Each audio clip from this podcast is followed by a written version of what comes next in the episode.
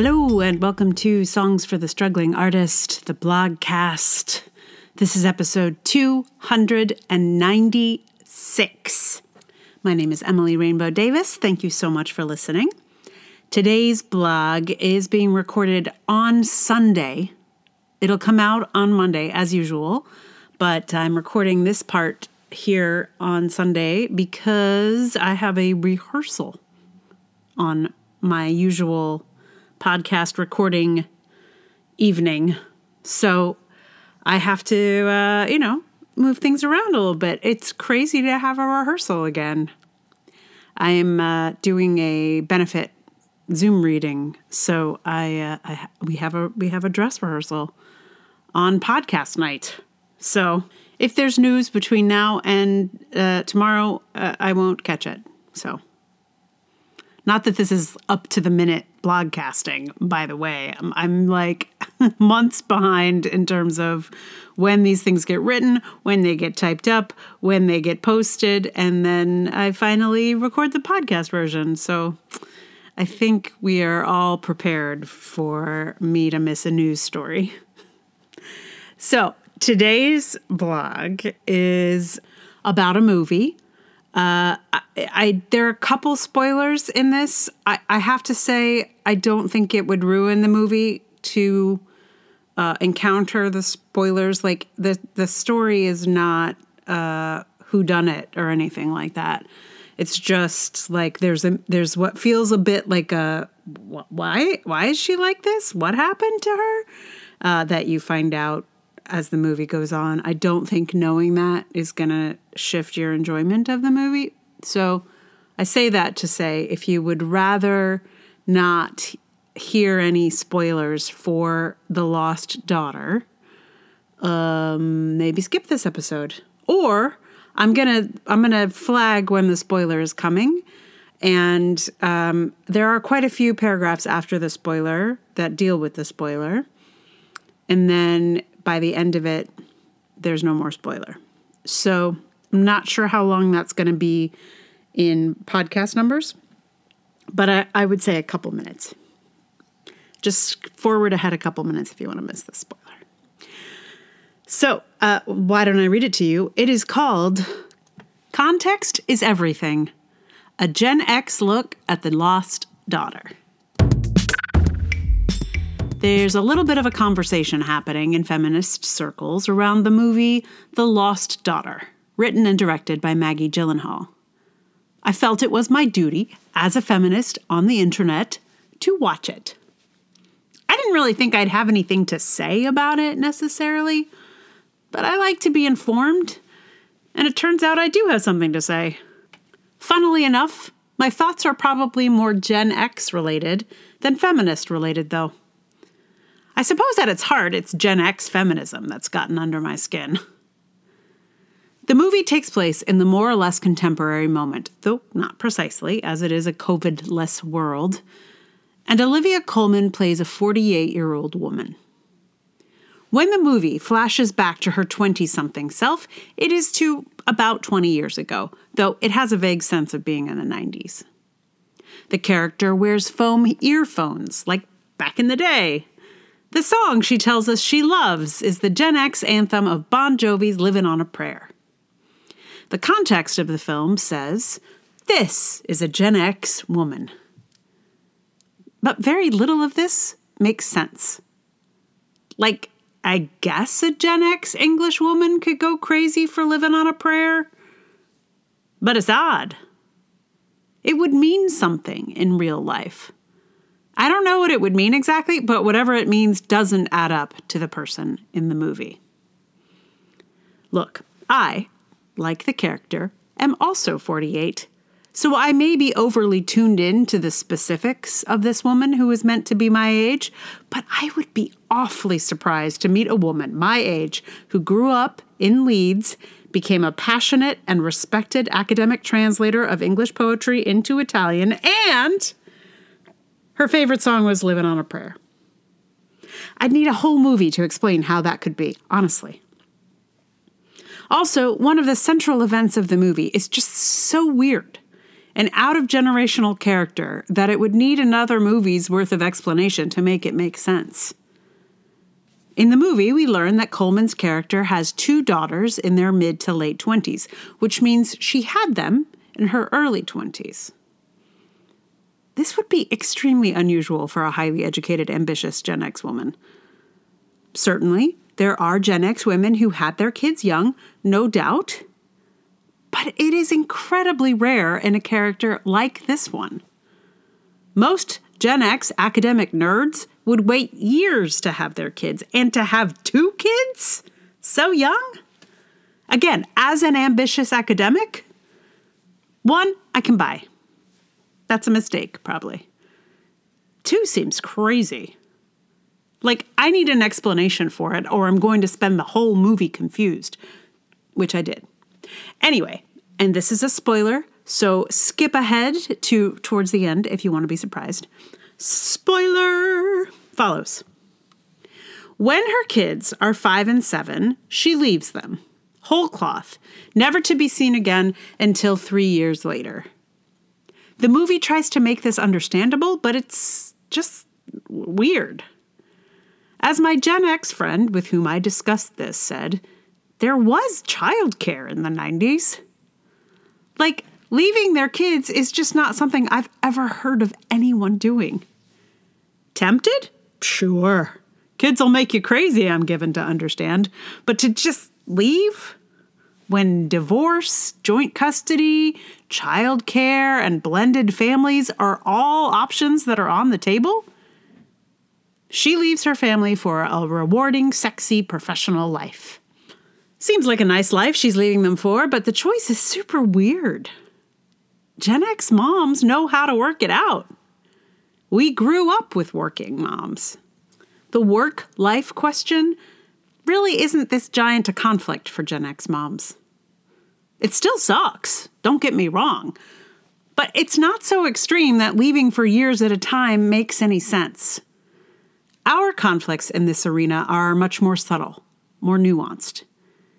We didn't have to flee the people we love to have a life of the mind. The thing that seems important to recognize is that this film is based on a book by Elena Ferrante, who writes about the specifics of Neapolitan women in earlier eras with razor sharp analysis. I haven't read The Lost Daughter, but I've read her Neapolitan quadrilogy, with which it would seem to have a lot in common. I'd imagine they are set in similar time periods. I assume from the structure of this film that the book takes place decades ago. I know from the articles about it that it is concerned with both the mom character's Neapolitan background and the bits of that she shares with her fellow tourists in the group. I assume that the main character, Leda, is of an entirely different generation. I can probably even guess which one. Based on the choices she makes and the desperation she feels and how limited her scope is, I'd say she's a contemporary of Sylvia Plath or Anne Sexton. These are women so backed into corners they feel they have no other choice but to stick their heads in the oven or permanently walk out the door. These choices are perfectly readable in a time of extreme oppression. And I'm delighted to realize that the 90s were not a time of extreme oppression. Gen X women did actually have choices in the 90s. If we wanted to study Italian poetry, we did it. It's not that extreme, actually. So, this character just seems like she has a need for some medication and a good therapist, at the very least. This story, as told in the film, makes no sense. But if I just sort of overlay the events onto, say, the 1950s or early 1960s with a bunch of Neapolitan roughs, it all falls into place. Context is everything. Let's do some math. Let's assume this film is set in this current moment. So, this character is my age, right? Which means she probably graduated from college in 1995. Her eldest child is 25, so she had her two years after she finished undergrad, so that's 1997. The character is a serious academic, so she must have gone on to get a master's, probably a PhD. Did she get pregnant while she was in grad school? Probably. Unless she's supposed to be in grad school at the point when we first meet her and that old guy is her advisor? I don't think so, because a well regarded scholar wouldn't be citing the work of a grad student. She's published somewhere. She had her two kids somewhere in the middle of getting a PhD and getting published. I'm not saying that's not possible, but it is pretty unlikely in the late 90s. At the point when we meet this character, her kids are five and seven, which means it's around 2002. This Gen X mom abandoned her kids in 2002. It's not 1957, it's 2002. There was childcare in 2002. Again, not great childcare, but childcare. Also, there were cell phones. I got one in 2002 and I was very late to the party. And, as my friend pointed out, there was feminism. There was serious feminism. I'm sorry, but you couldn't be a serious scholar in this era without some encounter with feminism. It's a whole field of scholarship, and no comparative literature scholar could get through academia without a serious grounding in it. I'm not saying every academic in this era was a feminist, but to not have any relationship to those issues at all in this era? Sorry, no way. You're either in the game or you're Camille Paglia, and no one's going around just translating a bunch of male poets in 2002 with no awareness of what feminist scholarship would have to say about it. But set in the right context, in say an era that had problems that had no name, like what Betty Friedan was talking about, and when second wave feminism was really just strapping on its boots, sure, it would all make total sense. We would, in fact, root for a character to get out in that context. This character would be a singular person up against the tide of her culture and her time, and we would have her back. I mean, the thing is, both feminism and childcare had been around for decades by the time this character leaves her kids. A lot of Gen X kids were raised with both of those things. Many of our mothers were feminists. Many of them were working mothers who sent us to daycare.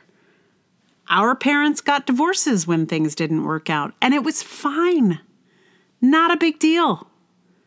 But this film somehow lives in a world where there are neither Gen X feminists, nor baby boomer feminists, or millennial or zoomer feminists for that matter. This is probably because it's based on a book that takes place so long before. Do Gen X moms fantasize about leaving their families and disappearing for a while? I'm sure they do. But fantasizing is very different than doing. And the choice to chuck it all just generationally doesn't make any sense.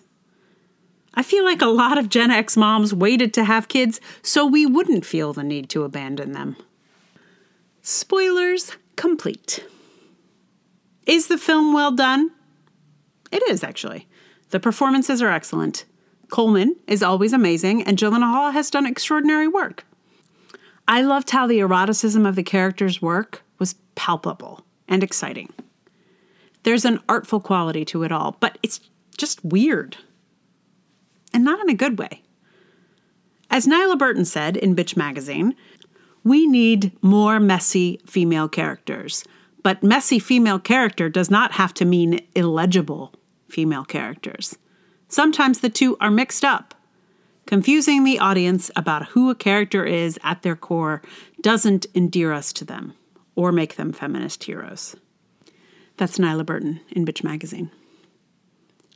Making Colman's character, specifically Gen X, makes things that would have been legible absolutely opaque. The good news is that this movie makes me see some incredible progress that has been made over the years. That Gen X women are actually more together than I'd have thought. I feel like you could make it make sense with another few hours of story and context and explanation. Just the way I'd need another movie to figure out how a working class Gen X academic woman from Leeds ended up a big fan of Bon Jovi. I need another movie to make this movie make sense. It might be an interesting story, but it would take a long time to explain. I guess my response to this movie took a long time to explain too, didn't it? I don't know. It got me worked up. Uh, yeah. And since I wrote this, I have subsequently seen another adaptation of Elena Ferrante's work. Uh, I've been watching the TV series of My Brilliant Friend, um, the Neapolitan quadrilogy that I made mention of here. Um, and that adaptation, I think she's involved in, uh, and it it feels like on the nose, like it's exactly right, uh, and on the nose in a good way. it's also a real pleasure to hear it in actual Neapolitan dialect in Italian. I, I, feel like I'm experiencing the novels in a in a more authentic way is not really the word, but just uh, like in reading them in English, I could feel what I was missing a bit. So it's great to kind of get that language piece shifted in. My Italian is not good enough to have read them in Italian, but it is good enough to get by in a television series with subtitles. So uh, and so I do recommend that series actually uh, more than I would recommend this film.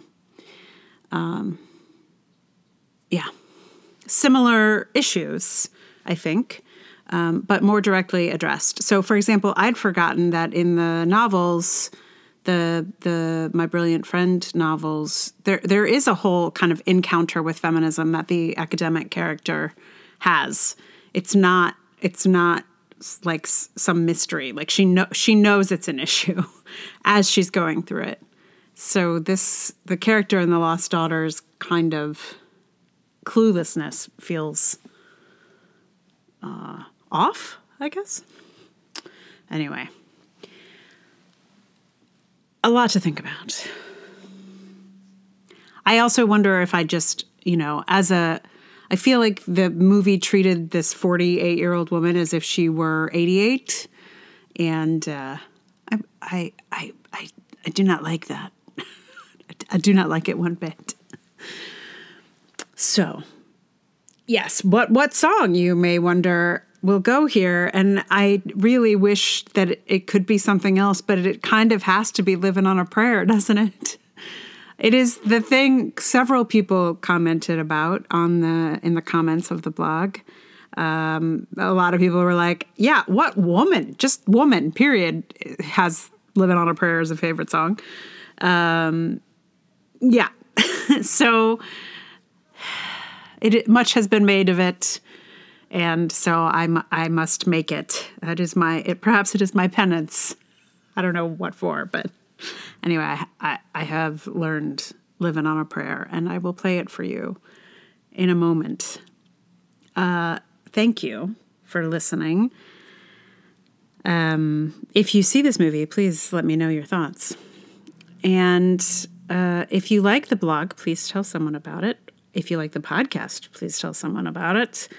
Share it, uh, like it, review it, give it five stars in your podcast app. Be subscribed. There's so many things, so many, so many tasks. Um, do them all. Uh, and if you would like to support it with your dollars, it's much appreciated. Uh, that is on patreon.com slash Emily R. Davis. There's also Ko-fi and PayPal. All those links are in the show notes. If you'd like to support my audio drama, The Dragoning, we are fundraising for season two. That link is also in the show notes. And thank you for listening.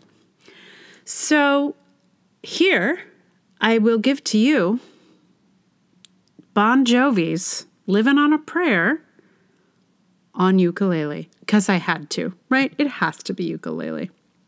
This song is ridiculous. And it's slightly more ridiculous on ukulele, which I like.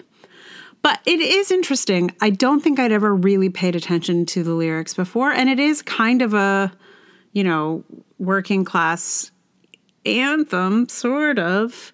Um, not, but also not, you know?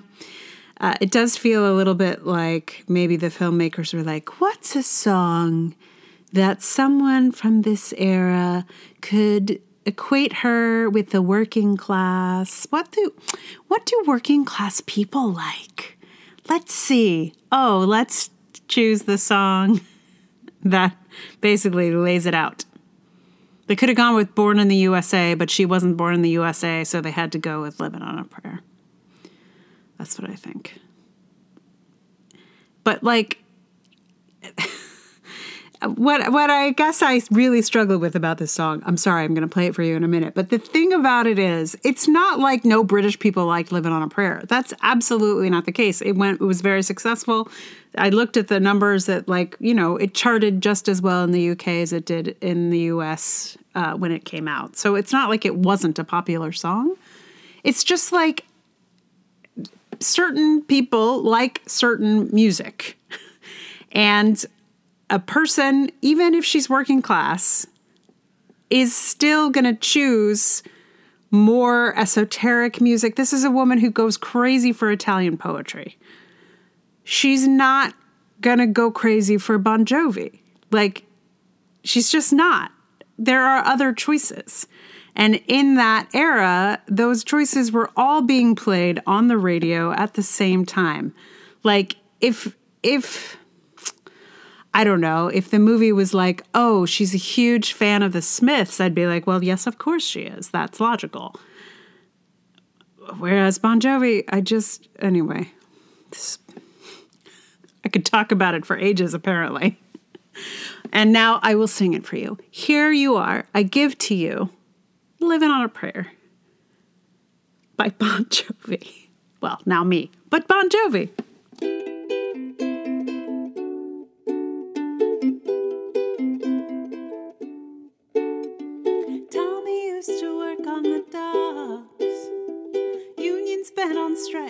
He's down on his luck, it's tough. So tough. Gina works the diner all day, working for her man. She brings home her pay for love. For love. She says we gotta hold on to what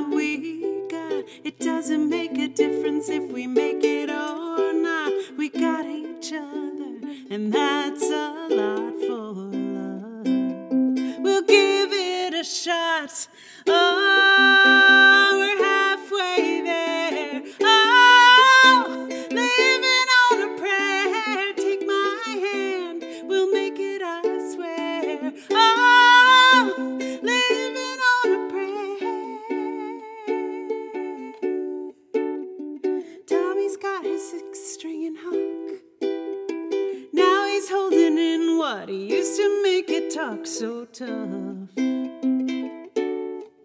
It's tough. Gina dreams of running away. When she cries in the night, Tommy whispers, Baby, it's okay.